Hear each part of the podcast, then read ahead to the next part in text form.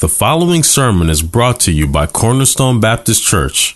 For more information on our teaching and preaching ministry, visit us online at cornerstoneorlando.org.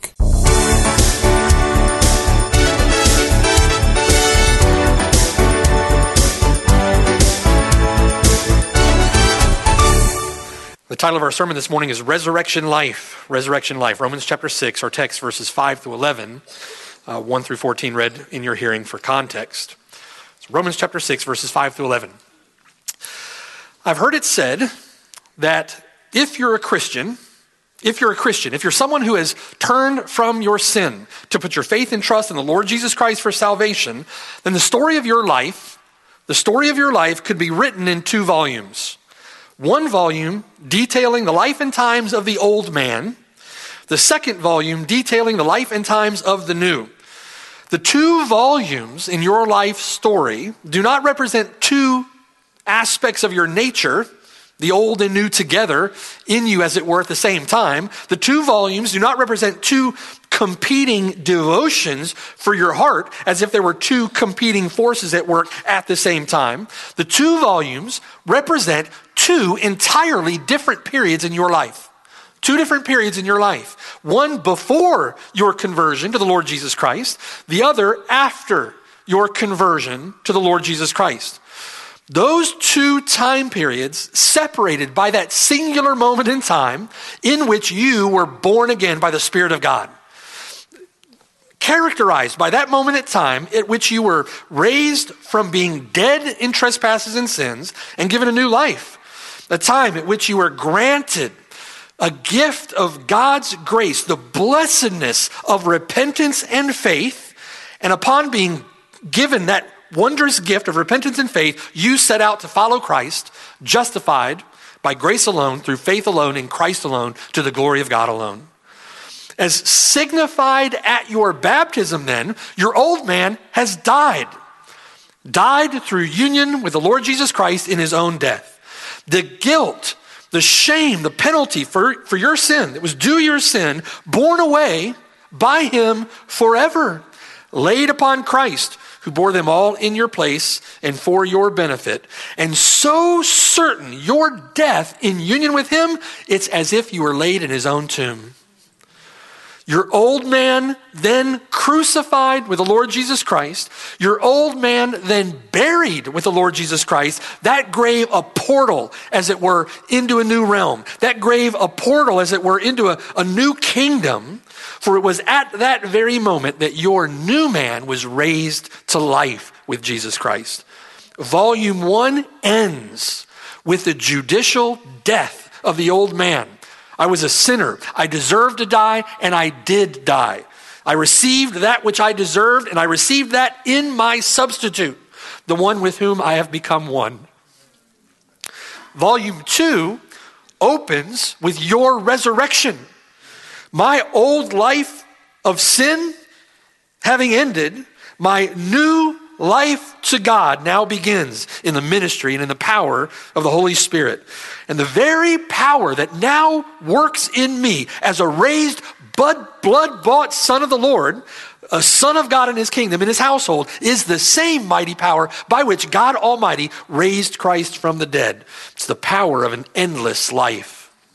Dr. Murray refers to that power and when speaking of the newness of our resurrection life in Christ, he calls that power the guarantee of its certainty and the dynamic of its realization. It is an absolute certainty. The gospel radically changes a sinner's life. The gospel changes a sinner's life because God changes not only his status, but God changes his person. Verse 1 What shall we say then? Shall we continue in sin that grace may abound? Paul's answer is emphatic. Certainly not. God forbid. How shall we who died to sin live any longer in it? The life of a believer, there's not just a, there's not just a new heart. There aren't just new desires and new affections that militate against living in a continued, unchallenged pattern of sin. But there's the power of God at work in the believer that militates against it. The power of his indwelling spirit. And just as we have been united to Christ in his death to sin, you and I have been raised together with Christ, that we should walk in the newness of his resurrection life. Having been made partakers of his death, that death affirmed, confirmed in his burial, we are then made partakers of his resurrection life. It is incomprehensible to imagine, it's an absurd thought, Paul would say, that anyone could come to Jesus Christ, be forgiven of their sin, be delivered from their sin, die to their sin in union with him, in order that they may then go out and live in sin as a professing Christian. It's incomprehensible. No matter what you hear in the world, it is inconsistent, incongruous. It simply is impossible for that to be the case. Why? Because God takes out our heart of stone and gives us a heart of flesh. God indwells us with his spirit and he causes us in grace to walk according to his statutes and judgments and to keep them. That resurrection life does not mean that the Christian has died to the presence of sin forever. Not yet. Not yet. We've died to the penalty due our sin.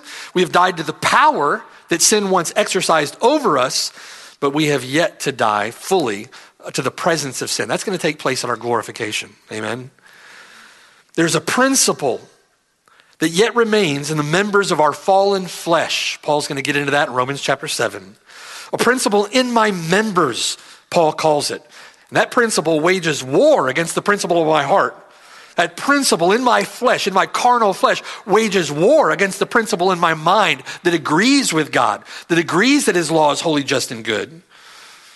It wages war. It's the villainous principle of remaining corruption, uh, the principle, the corrupt principle of indwelling sin.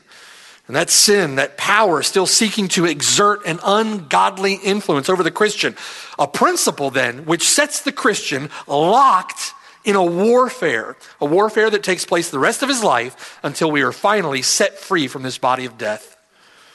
So, no, that resurrection life does not mean that we are sinlessly perfect or that we are free on this side of eternity from the presence of sin forever. It's not the perfection of your life, but the direction of your life that matters.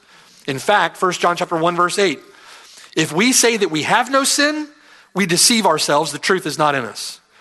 If we confess our sins, he's faithful and just to forgive us of our sins and to cleanse us from all unrighteousness. If we say that we have not sinned, we make him a liar and his word is not in us. I don't know how you preach a perfection theology with a text like that in the Bible. However, that resurrection life, brothers and sisters, that resurrection life is characterized by its newness. It is a new life. We have died with Christ, died with Christ to our sin, to the power and dominion of our sin. Sin no longer has mastery over us. Sin no longer has dominion over us. Sin no longer wields that kind of power over us. We have been set free. And that resurrection life, now having been raised in Him, that resurrection life is characterized by its newness. Paul marks that newness with four imperatives or commands that will characterize the Christian who has been raised in Jesus Christ. How are we to live or walk in newness of resurrection life? Look at verse 11. First, reckon yourself to be dead indeed to sin. We're going to look at this text uh, next week. Reckon yourself to be dead indeed to sin. Verse 12, do not let sin reign in your mortal body that you should obey it. Don't do it. Verse 13, do not present the parts of your body as instruments of unrighteousness. Right? You are dead to sin. But rather, stated positively, verse 13, present yourself to God as being alive from the dead, raised in Jesus Christ, and the parts of your body as instruments of, of righteousness. And all of that we're to do in faith. Paul's point, we're to take on faith. These things are true, they are actual, they are real. This is what the Bible says is really the condition of the Christian who has died in union with Christ and has been raised in union with Christ. These things are true. Take it up as a matter of faith and do it in faith in dependence upon the power and strength of the Spirit of God within us. Knowing we have a promise from God that sin will not have dominion over us. We're not under law, we are under the operations of God's grace. We'll unpack that further as we work through the text. The implications of living in the power of Christ's resurrection life. As we've determined so far in our consideration of this text, Romans chapter 6, we've gone through verses 1 through 4. Now we're entering verses 5 through 11. Paul has grounded his argument for new life, or grounded his argument for resurrection life, a resurrection life in which it is impossible for the Christian to continue in an unbroken, unchallenged pattern of sin in his life. Paul has grounded that argument in a believer's union with the Lord Jesus Christ. That union with Christ is a union with him in his death, in his burial, and in his resurrection. And it's, it's a union that is beautifully illustrated, graphically illustrated in the waters of baptism. An illustration that displays that union's purpose in a believer's resurrection to new life. That purpose to walk in newness of life, right? It's an argument that Paul then summarizes in verse 5. Look there with me. Verse 5. For if we have been united together in the likeness of his death, certainly Without doubt, surely we shall also be in the likeness of his resurrection. Now, notice in Paul's summary explanation here, verse 5, he begins with a conditional statement. And it's, a not, it's not a conditional statement that expresses uncertainty, it's a conditional statement that expresses certainty, right? He begins with an if then condition. Do you see that, verse 5? A conditional statement can be either determinate or indeterminate.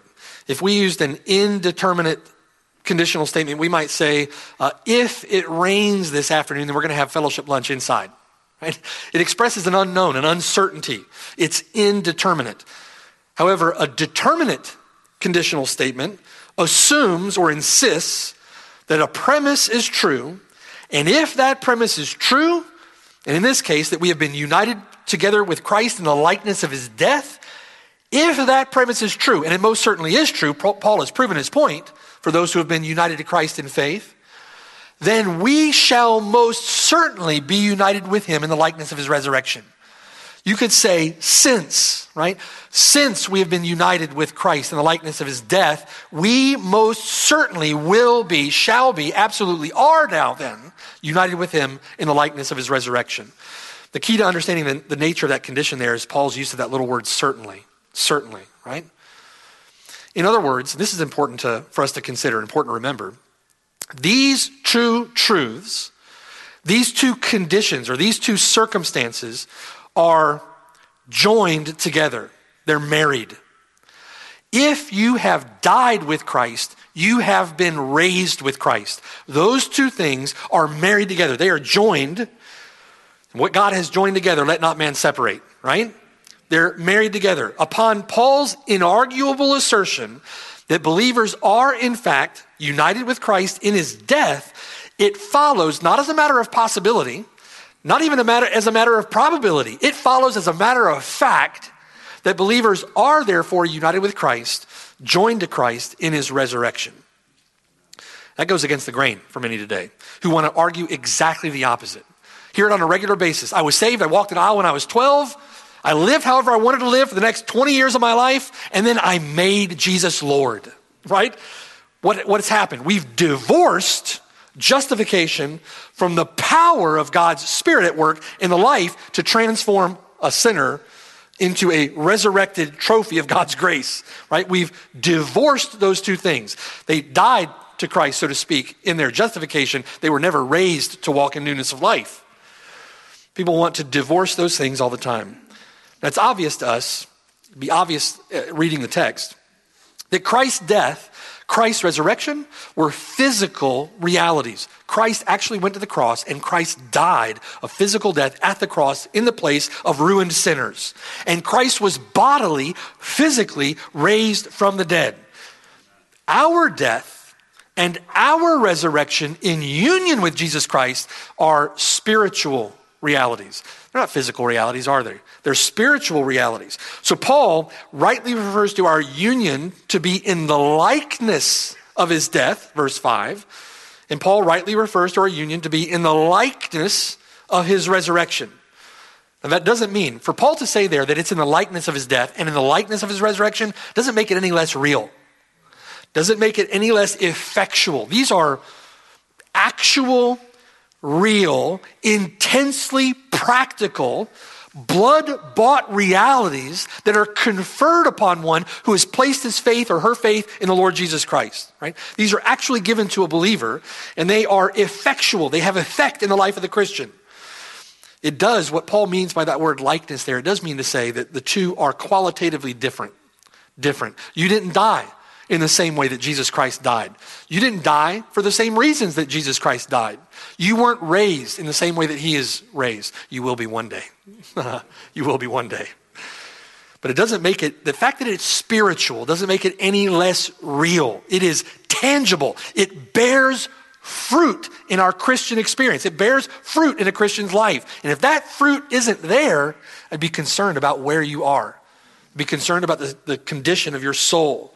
His physical death at the cross and his physical or bodily resurrection from the grave have secured for us, those of us who have been united with him through faith, secured for us certain connected or consequent spiritual realities. If that came through the shed blood and death of the Lord Jesus Christ, do you think those blessings are going to be certain to us or uncertain to us? If it came through the death of the Son of God, those blessings are absolutely certain, right? Paul's argument in Romans chapter 5. If he died, then much more shall we live in him. Do you see? Absolutely certain to us. His physical death on the cross, to and for our sin, secured for us a spiritual death in our union with Him. And it's a spiritual death that is an actual death to sin. If you've been raised in Jesus Christ, if you put your faith in Him, you are a new creation in Jesus Christ. You have died to sin. I want you to think for a moment about the implications of that. We're going to get into implications in the text. If you've put your faith in Christ, you're saying, I'm a Christian. I'm a Christian. Well, listen, a Christian is someone who is united with Christ in his death, who has in Christ's death themselves spiritually died to sin. What's that going to look like in your life? Is that going to have an effect in your life? You bet it will. It absolutely will. Not only have you died to sin in Jesus Christ, but if you are one, united to Christ by faith, having died with him, you also have been raised with him in the power of a resurrection life, you yourself have been given new life in Jesus Christ. Do you think that's going to have an impact on your Christian walk? Absolutely, it is. Christians should look like changed people. Christians should look like radically transformed people. Now, you may have grown up like living a moral life, grown up in a moral household. Maybe you grew up going to church. Maybe you were a moral person, right? On the outside, you look like you got a clean cup. But we know what the inside is like, don't we? The inside has been radically transformed. New desires, new affections, a new mind, a new intellect, new imaginations, right? New hopes, new dreams. New, new, new. Do you see? Resurrection life, newness of life. His physical resurrection from the grave secured for us spiritual resurrection from a spiritual death to new life in Jesus Christ. That spiritual resurrection, that resurrection life, alluded to throughout Scripture. Ephesians chapter 2, verse 1. And you he made alive who were dead in trespasses and sins. Well, we are not dead in sins. We're just sick. We can do good if we want to. We're inherently good. We're just we're basically good people. We just occasion no. Nope. Paul says there is no one good, no not one. You were dead in sin dead in sin. What can a dead man do? Stink. That's all he can do. He can't do any righteousness. He can't do anything righteous. He needs to be raised to new life. Do you think that makes a radical change in a person's life, in his relationship to God, in his relationship to sin? Absolutely, it makes a radical difference. Verse 6 in Ephesians chapter 2 He raised us up together, made us sit together in the heavenly places in Christ Jesus. Already seated, as it were, spiritually with Christ in heavenly places. Colossians chapter 3 verse 1. If then you were raised with Christ, now seek those things which are above, where Christ is sitting at the right hand of God. Set your mind on things above, not on things on the earth, for you died and your life is now hidden with Christ in God. Verse 5, he goes on, therefore, what are the implications, right? What are the implications? We have that truth given to us. But that truth isn't truth for truth's sake. That truth is meant to transform the way that we think, to inform what we believe, and change the way that we live. Right? We are being conformed into the image of his son. How are we being conformed? We're being conformed by being informed. We understand the truth of God. We are to believe that truth in faith and endeavor after new obedience according to it, right? We're to live resurrection lives. He says in verse 5, therefore, in light of these truths, put to death your members which are on the earth. I thought that I had already died. Yes, you are dead. Put to death your members, right? Be who you are. Might be the way that Paul would say it. Live as you are. Uh, in truth, be what you are in truth to be. The words of Jesus Christ himself, John chapter 5, verse 24. Most assuredly, the Lord says, I say to you, he who hears my word and believes in him who sent me has everlasting life, present reality and shall not come into judgment, future, but has passed, past tense, right, from death into life. Has passed from death into life. You've been given resurrection life. Why is it that we take pains with the language this way? Now, think with me about the text. We're working slowly through Romans. We've come now to Romans chapter 6, verse 5. Why take such pains with likeness, with uh, if conditions, with why do we take such pains with the language? Let me give you two reasons. One, because the Word of God is both verbally and plenarily inspired. Every word given by the inspiration of God and profitable. That's every tense of every word, every case ending, right? Every word inspired by the living God. If we hold that this is the Word of God, then it necessitates that kind of study, that kind of precision, that kind of accuracy, that kind of detail. It necessitates it, right? Because it is the Word of the living God. And God is pretty wise, right? His Word is going to be that wisdom. Secondly, though, secondly, the second reason that we take pains with a language like this is because men, men continuously twist or reject the truth of what Paul is saying here to their own destruction. To their own destruction. Do you think it matters how you think about sin in your Christian life? Do you think it matters? Absolutely, it does. Do you think it matters what you believe about your relationship to sin? Does it matter what relationship to sin you think you have? It absolutely matters. What you believe will show up in how you live and how you act. What you believe will show up in how you pray in how you worship, in how you sing, in how you fellowship, and how you live. It'll show up in your joy or the lack of it. It'll show up in your hope. It'll show up in your faith. Right? What you believe is incredibly important because what you believe will in, impact how you conduct yourselves, how you live your Christian life. Constantly divorcing our salvation from union with Christ, divorcing our union with Christ from his death to sin, divorcing our union with him in his death from our union with him in his resurrection, in effect, divorces justification by faith from newness of life. And you'll be a carnal Christian on your way to hell. You'll be somebody, yeah, I made Jesus my Savior when I was 12. I'll make him my Lord at some point, right? Or simply living in sin, presuming upon the grace of God to cover it, turning the grace of God into licentiousness, using grace as an excuse to continue in sin, using grace as an excuse to live however you want to live. Listen, it doesn't mean that Christians are going to live a perfect life, but Christians are doggedly determined to pursue holiness, aren't they?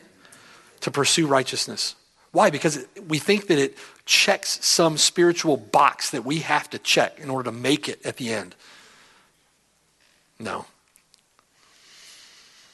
In answer to Paul's original question, shall we continue in sin that grace may abound? The believer says, absolutely not. How is it possible? Paul lines that answer up with thick theological truth to support it. It's impossible for these theological reasons. We have an experiential sense of that truth, don't we? In the heart. We don't want to live any longer in it, not one more second. How many of you here, genuine professing Christians, seriously, would submit yourself to surgery without anesthetic if you thought that that black tarball of sin left in your flesh could be removed? right? Why? I love the Lord Jesus Christ. I want to serve the Lord Jesus Christ. I want to be a faithful servant, a faithful slave of the Lord Jesus Christ. In love for him and in gratitude to him for all that he's done for me. I want to be free from sin. Do you see? And Paul is making the, the point that we are. We are. We have been freed from sin's dominion. We are no longer slaves of sin. It's up to us then to, in the power of the Spirit, to live in light of that reality and to pursue righteousness, to pursue holiness in harmony with that reality. In answer to Paul's original question, shall we continue in sin that grace may abound? A vast majority of professing Christians would boldly answer, if not by their words, they would certainly answer with their actions, with their lives, of course we shall. Of course we shall. Why shall we who have been forgiven of sin concern ourselves any longer with it? Right? How many of you have witnessed to people who give that kind of answer? It happens all the time. The text ensures against any thought that would lead to license. Right? Paul erases any possibility that you could use grace or justification by faith to lead you into an unbroken, unchallenged pattern of sin in your professing Christian life. You'll find no excuse for sin on the pages of Scripture. We've got to settle it in our heart and mind, right? The faster that you settle that truth in your heart and mind is the sooner you can claim by faith the promises of God associated with, His truth and live in the power of His Spirit a resurrected life, right? If you're not living by faith in Jesus Christ in these promises, then what's happening in your spiritual warfare? You're not fighting against sin, you're losing against sin. Why? Because you're not fighting in faith. You're not fighting based on truth. For if we have been united together in the likeness of his death, then certainly, certainly we are in the likeness, we shall be in the likeness of his resurrection, raised to walk in newness of life.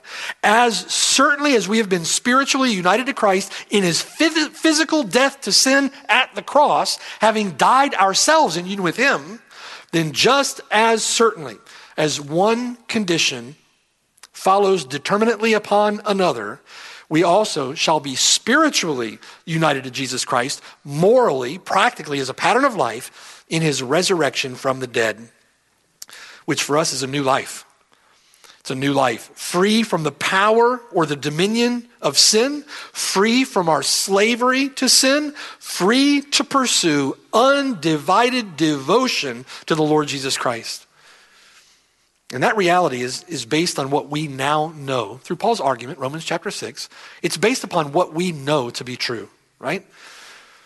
What we know to be true is the foundation that has been laid, the foundation upon which our assertion now has been made. And Paul backs that up, verse 6 knowing this, right? The foundation of that resurrection life for the Christian is based upon knowing this, verse 6 that our old man was crucified with him, so that the body of sin might be done away with, so that we should no longer be slaves of sin. For he who has died has been freed from sin. And these verses are so intensely practical, aren't they?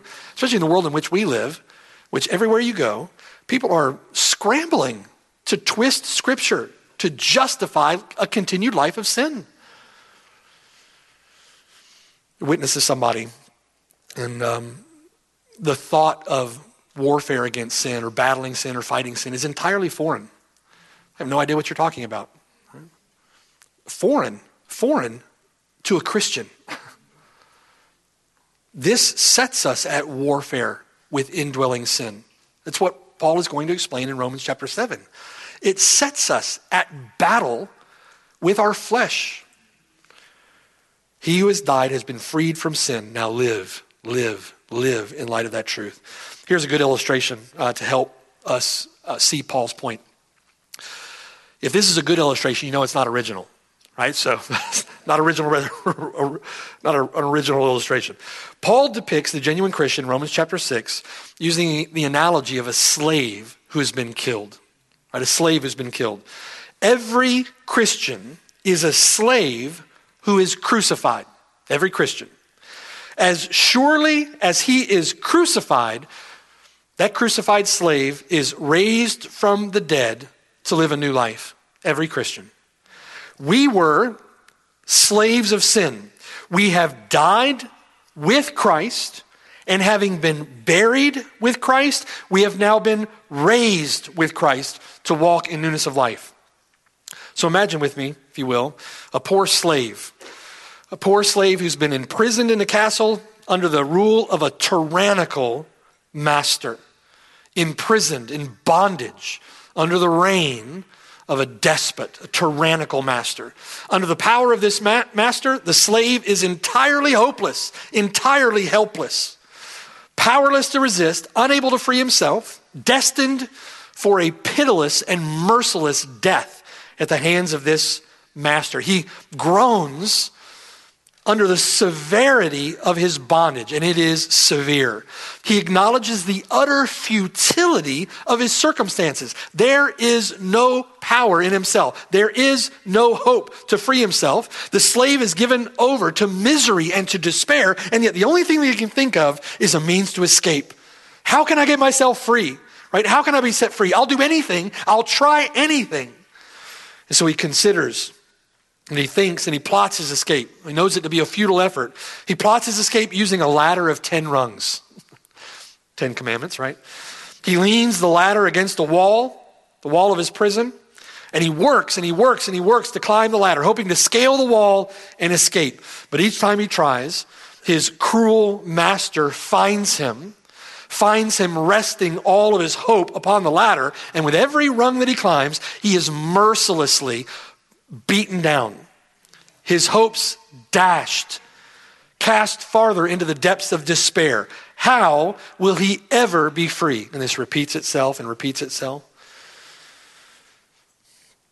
Well, there's a king in the land who is well aware of the plight of this hopeless slave, well aware of the destitute condition in which the slave now lives and at great immeasurable cost to himself, in fact, at the cost of his own life, this good king has secured the means of the slave's escape. Escape for the slave means certain death. Certain death. We see the connections, don't we? So this good king crucifies the helpless and hopeless slave. This good king kills him. And when his former master now finds his former slave dead, much to his annoyance, he can no longer make any demands upon him. He can't demand anything from him. He's dead. All of his claims over this slave are now useless. They're void. He has no claim over him. He's died. There is therefore now no condemnation. Do you see? No power over the slave. The slave is dead. His tyrannical master has now lost his subject. All of his power, all of the dominion that this tyrannical master once had over his slave is now broken. It's empty, it's shallow. It's void, nullified. You see, nullified through the death of the slave. He can have no power or dominion over a dead man. His slavery has come to an end. Having defeated this tyrannical master, having killed, having crucified the slave, the good king rescues this pitiful slave by raising him from the dead as a new man. Right? Takes him into his own household to live a new life as an adopted son. He's given a seat at the king's table. He's now an heir of the king himself. When the slave now comes to acknowledge, comes to realize the depths of what has been done for him, which is sometimes a bit of a process, isn't it? When he grows in recognition, when he grows in understanding of the riches that have been given to him, the love that has been poured out upon him by the good king, his heart is naturally, isn't it, overwhelmed with gratitude. And the more and more that he grows in his understanding, the more and more that his gratitude grows and his joy grows. And he pledges his heart, mind, soul, and strength, love. He pledges his devotion to the good king, and he commits himself to serve the king forever. The old man was crucified. Is he carrying around his corpse now? No. His old man is dead. Dead. The new man, created according to God in true righteousness and holiness, Ephesians chapter 4, dead to his former master, alive now again, alive to his new master. Dead to sin, alive to God in Christ. You see? Paul doesn't speak of man with a, a dichotomous nature. We have a new nature, a renewed nature. Not old and new together, old competing with new. And sometimes, depending on how good you do, sometimes the new does a little better than the old. No. Man has a new nature. He has a new nature. His old man has been crucified. Two volumes. Two volumes to your life. Do you see?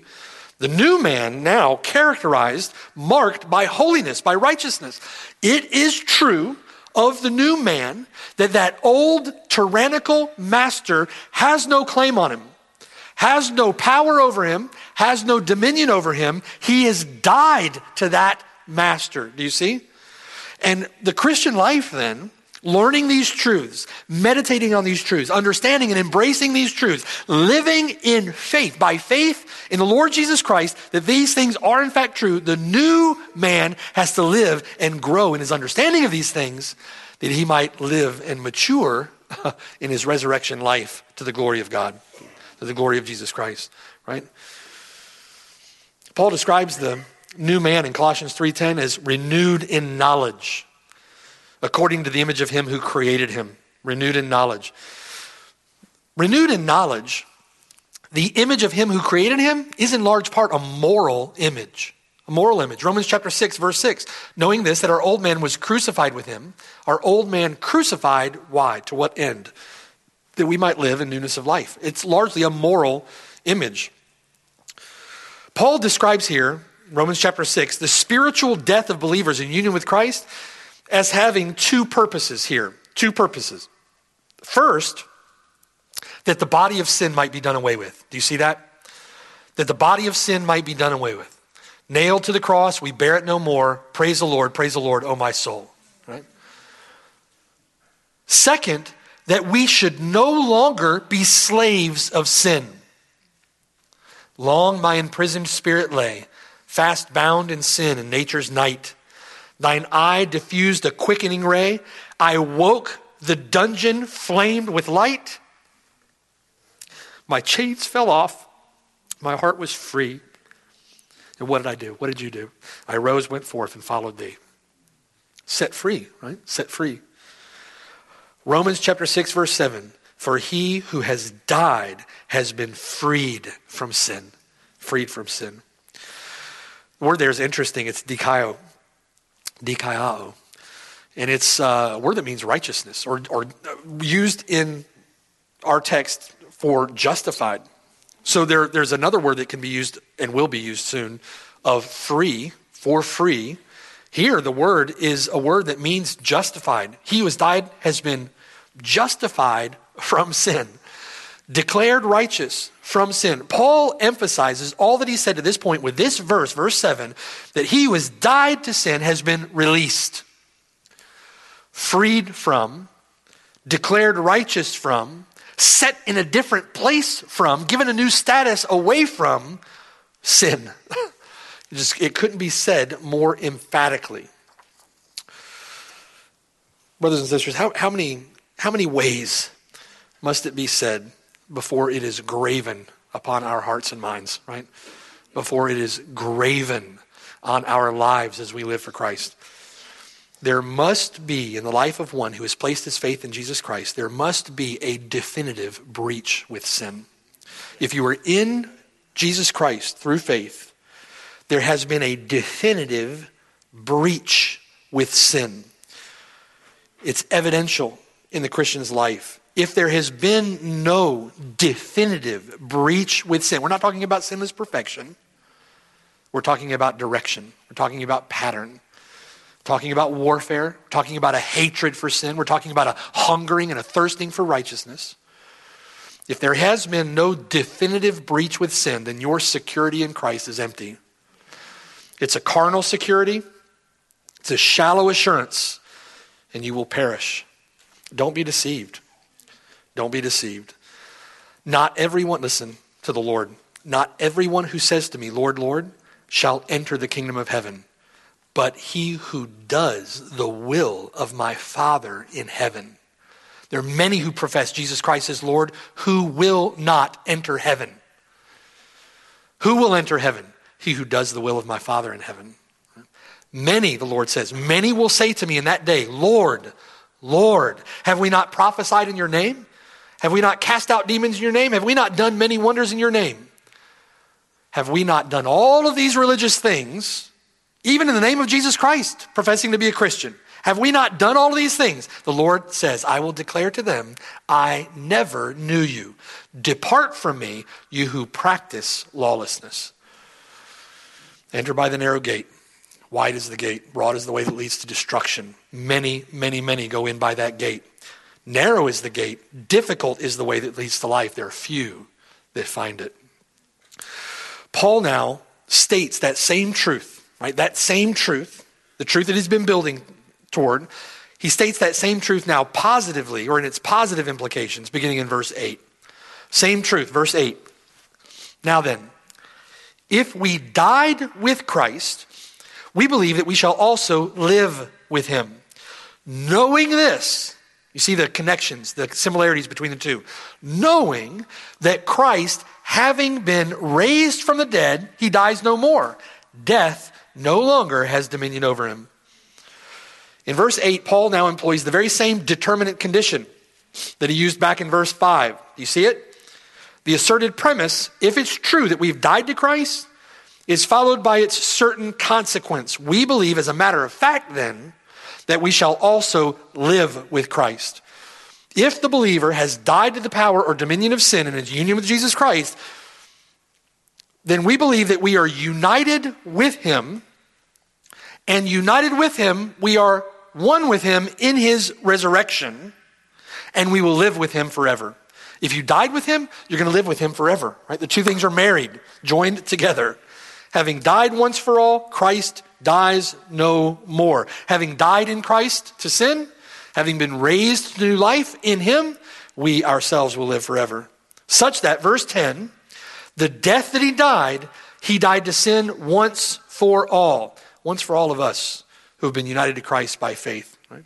But the life that he lives, he lives to God. So it's been established, hasn't it, as a, a point of fact, a point of fact, that the Lord's death at the cross is not only a substitutionary death for our sins or in our place, but that the Lord's substitutionary death at the cross was his death to sin's power and dominion, and that death for us, for our benefit. Furthermore, the Lord's life that he now lives, he lives in resurrection power to the glory of God the Father, such that those who have died to sin's power in their union with him, with Christ in his death, not only share in his victory over sin, but as a matter of fact, those in union with Jesus Christ in his death also share in the resurrection life of Jesus Christ in his victory over the grave. The two things are married together, joined together. And believers live in that same resurrection power. The power at work when God raised him from the dead is the power that now works in you and I living a resurrection life. That's described as having been done once for all. Once for all. Now, this, to this point, To this point, all these things are indicatives. They're all statements of fact. And you notice that? Indicative statements, statements of fact, assertions of theological truth become the, the theological foundation of how then we are to respond or how we're to live, how we're to think, how we're to believe. They become the glorious why to motivate our obedience, to instruct us as we live the Christian life. That's why the law of God becomes, uh, in its third use, becomes a guide to the Christian life, how we're to live. We need to know these things. Knowing these things should change how we believe, should change how we live. That reality then is expressed in the command of verse 11. Verse 11. Likewise, you also. And here we have really the first imperatives that we've come across. Imperatives in the Word of God in, in Romans chapter 6. Likewise, you also reckon yourselves to be dead indeed to sin, but alive to God in Christ Jesus our Lord. Now, it's interesting, and I want to make a point from this for us. Reckon means to consider yourself. Think about yourself, and when you think about yourself, say to yourself, self, you are dead to sin. You are dead to sin, right? I believe this now as a matter of fact and as a matter of faith. If you want to hold on to name it and claim it theology, this is your opportunity to do it, right? Here's your opportunity. Name it and claim it. I am dead to sin. That's a promise of God from this chapter, from this argument, okay? I have been raised with Jesus Christ to new life in Him. Name it and claim it. The facts have been established. This is the point that we've been making. It's not only a matter of fact, it is a matter of faith. This is something that God's word said. God does not, cannot lie. He cannot deny himself. This is true of you if you've put your faith and trust in Christ. It's as much a promise as it is a command. Right? If these things are true in, of you, claim it and live your life in faith, right? Live your life in faith for the one who died for you and rose again.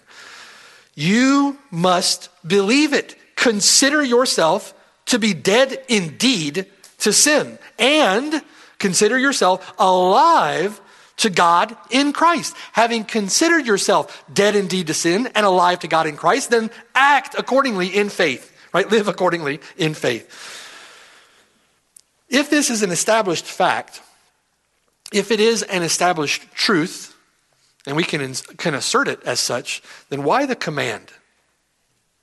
If it's true, then why the command? Because although it's true, this is a reality that is not always sensed. right? Although it's true, this is a reality that's not always experienced in the Christian life as a matter of fact, is it? We must remind ourselves of this truth. If you're a Christian, you've been a Christian for any length of time, uh, you've struggled with this very thing. Right? I used to look at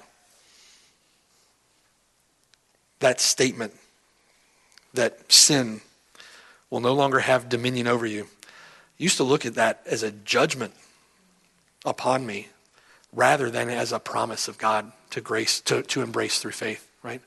Remember early in my Christian life, um, weeping, weeping, weeping over that verse. Why would I weep over that verse? Because I'm struggling with sin. Battle in battle over sin, waging war against my sin. I'm losing some, I'm winning some, right? Verse 14 sin shall not have dominion over you. That's a promise of God. That's not a, a judgment against you. There is therefore now no condemnation to those who have put their faith and trust in Jesus Christ. Are you trusting Christ for salvation? There's no condemnation over your head. There's no judgment over your head. Stop putting yourself back under the law, under its condemning power. You've died died to sin. You're a dead man over there. You've been raised to new life in Jesus Christ. So don't put yourself back under the condemnation of the law in that way. That's a promise of God, and it's a promise of God to embrace through faith. So if I'm looking at that verse, verse 14, and that statement, that promise of God, if I'm looking at that as a judgment or as condemnation that hangs over me, am I reading that through the eyes of faith? No. Am I fighting then in the power of faith? No. And what does my battle then look like? It looks like defeat. because I'm not going to win the battle against sin in my own strength. I, if I have any hope at all of having victory over sin, it's going to be through faith in Jesus Christ for all that he has done, for all that he has promised me that is now true of me. That is embraced by faith and pursued in faith and won in faith. All because he is the one at work in us to willing to do according to his good pleasure. It's not often experienced in the Christian life, or it's often forgotten, these truths. And so the command is given reckon yourselves to be dead indeed to sin, but alive to God in Christ Jesus our Lord. Having been set free, rise and follow him. These are facts, brothers and sisters, that the believer can rely on. These are facts that we can trust in. Let me ask you do you believe it? Do you believe it? Then be who you are. live the life that you've been raised to live. Pursue righteousness and holiness without which no one will see the Lord. Hunger and thirst after it. Pursue it in His Word. Pursue conformity with His Son. Pursue that in gratitude. Pursue that in love. Don't put yourself under the condemnation of the law. When you start to sound to yourself like you're a, a slave again in bondage, you're thinking wrong. When you start thinking to yourself that I'm in the prison and you're, you find yourself climbing the rungs of a 10 rung ladder to escape over the wall, you're thinking wrong. The one who goes over the wall is a thief and a robber. You've got to enter in by the gate. And Jesus Christ is the door of the sheepfold, right? And you start to imagine that you are again a slave to sin. Remember, reckon yourselves to be dead indeed to sin. I am, you are dead to sin. Trust in Christ for these facts and embracing Jesus Christ in faith for these realities to be true of you.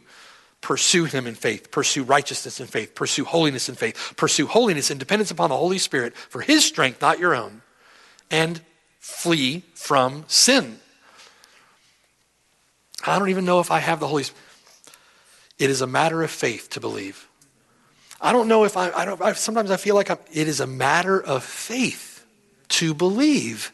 It is a matter, these truths are a matter of faith. Embrace them in faith and pursue holiness. Pursue that battle with sin. And rejoice to fight until he calls you home when the fight will be no more. You got to remind yourselves, right? Reckon yourselves to be dead indeed to sin. What do we know? What is it that I know? I know that Christ has died for sinners. And I qualify. Christ has died for sinners. He died for sin, meaning he died in my place, and he died on my behalf. I embrace that through faith. I believe. I once asked somebody, we're sitting in the car, I said, Do you think you're a Christian? No, not sure. What do you think? And he says, um, Yeah, I, I, um, I don't I don't think I'm a Christian. So I asked him, Do you believe that Jesus Christ died for you? It's a simple question, but he simply could not say that Jesus Christ died for him. It's a matter of faith to believe that Jesus Christ died, and not only that he died, but that he died for me. He died for me. He died for my sin. He took my sin upon himself on the tree when he died. He bore the penalty that I deserved. He died in my place as my substitute, bearing the guilt, the shame, the wrath of God, bearing that for me. It's a matter of faith. Christ died for sin. Having died for sin, he died to sin for me. He died victorious over sin in the grave that I, in union with him, might be victorious over sin and the grave. And if that's the case, then through faith, I believe, because the Word of God says it, that I died in him. I believe that I'm dead to sin in Christ, in Christ Jesus. Right, can you see how affirmations of truth, they have to clean up our stinking thinking so that through faith we can live for Him. I believe that I've died in Him. Them. I am dead indeed to sin. Sin no longer has dominion over me. The old man has been crucified. Crucified. And praise God if you can see some evidence in your heart and life that you've been raised a new man. Right? If that's true, that I am dead indeed to sin, then knowing that Christ has been raised from the dead, I believe it through faith. There are so many eyewitnesses in the Bible that saw him walking around. The apostles who fled in fear after they saw the risen Jesus Christ raised from the dead, they marched right back into Jerusalem and preached the very same gospel in the city that killed him. And they preached the gospel to their own deaths. There's enough evidence in the Bible that Jesus Christ was, in fact, raised from the dead. It's the whole point of Paul's gospel presentation in 1 Corinthians chapter 15. He was seen by over 500 people. And not the least of which is Paul himself, one born out of due time. If Christ has been raised, then I know as a matter of faith and as a matter of fact, written on the pages of Scripture, in God's Word, that I have been raised together with Him. I have been raised. And what is the purpose? The end of my resurrection, new life. New life. I've been made a new creation. I've been given a new heart. I have a spirit, His spirit indwelling me. Right? A new life, free from the dominion of sin. What do I have to do? I need to cling to Him in faith for those truths. Cling to Him in faith. I will trust the Lord for what I know to be true. If I'm trusting the Lord for what I know to be true, then what am I to do? What am I to do with that reality? Verse 13. Present yourselves to God then as being alive from the dead. Here I am, right? By virtue of your grace, by virtue of the, the finished work of the Lord Jesus Christ, what he's done for me, I am alive from the dead, and my members, as instruments of righteousness to God, I will serve him. And you claim that promise, which is a promise, by the way, verse 14 sin shall not have dominion over you. What's the evidence of that? Its dominion has been broken, and we see its influence waning year by year, day by day, as we live by faith the Lord separates us more and more from the presence of sin in our lives. The power of His Spirit at work in us, His Spirit, who is the guarantee of our future inheritance and our future glorification. Sin shall not have dominion over you. You are not under law, you are under grace. We have to fight with that perspective, right? Otherwise, your fight's going to be in vain. You have to fight with that perspective, fight in faith. Otherwise, you're fighting a faithless fight what victory are you going to have, right? That's true of the believer. Some have never died. Some make a profession of faith, they make a decision, right? Made a decision. I did it. I walked an aisle, I said the prayer, or whatever it is that you do, that you think you've done. I know Christ has saved me, but they've never died I know the Lord has saved me. I know I'm a Christian, but they're not alive. They're not alive with new affections and new desires for the Lord Jesus Christ. They're not alive hungering and thirsting for righteousness. They're not alive with a hatred for sin. They're not living as those who have been raised from the dead. They're going through religious motions. They continue in religious motions. Some profess to know Christ. They've not been brought into vital union with Christ, and they are dead. To attempt to claim these truths to yourself is to mock the sacrifice of the Lord Jesus Christ, is to be with those who mocked him. It's to attempt a form of godliness while denying its power. It's to be hypocritical, to be self righteous. Die to sin in the Lord Jesus Christ. Die to self in the Lord Jesus Christ. Humble yourself. Repent. Turn from your sin and trust Christ alone to save you.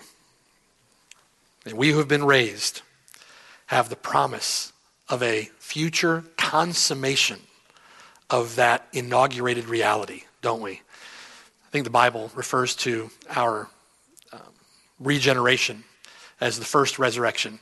There will be a second resurrection. Amen. When we will be raised forever with him to live with him in eternity, uh, sinless, unable to sin by his grace. Amen. Trophies of his grace to the praise of his everlasting, glorious grace. And with that, we rejoice and hope. Pray with me. Father in heaven, Lord, we love you. We praise you. We thank you for these glorious truths. We thank you, Lord, that these are truths um, that you have given us in your word that we can lay hold of, um, that we can grasp onto uh, with the embrace of faith, and we can trust in, and we can take to the bank, so to speak, uh, that we might live uh, Christian life, our Christian lives for you in newness of life, in resurrection life, in resurrection power uh, to the praise of your glory and grace. Help us, Lord, to do that. Grow us and mature us in these truths. Grow us and mature us in the way that, in the way that we think. Grow us and mature us in what we believe and conform us, Lord, to the image of your Son. Help us to live in the power of the Spirit of God. Help us to live uh, by faith uh, in these truths as you have applied them to us. And Lord, um, further and further in your grace to us, further and further separate us from sin, that we might live all our heart, all our soul, all our mind, all our strength for you, the one who has died for us and has been raised again. We love you. We thank you, Lord. Teach us, strengthen us, help us as we go. In Jesus' name, amen.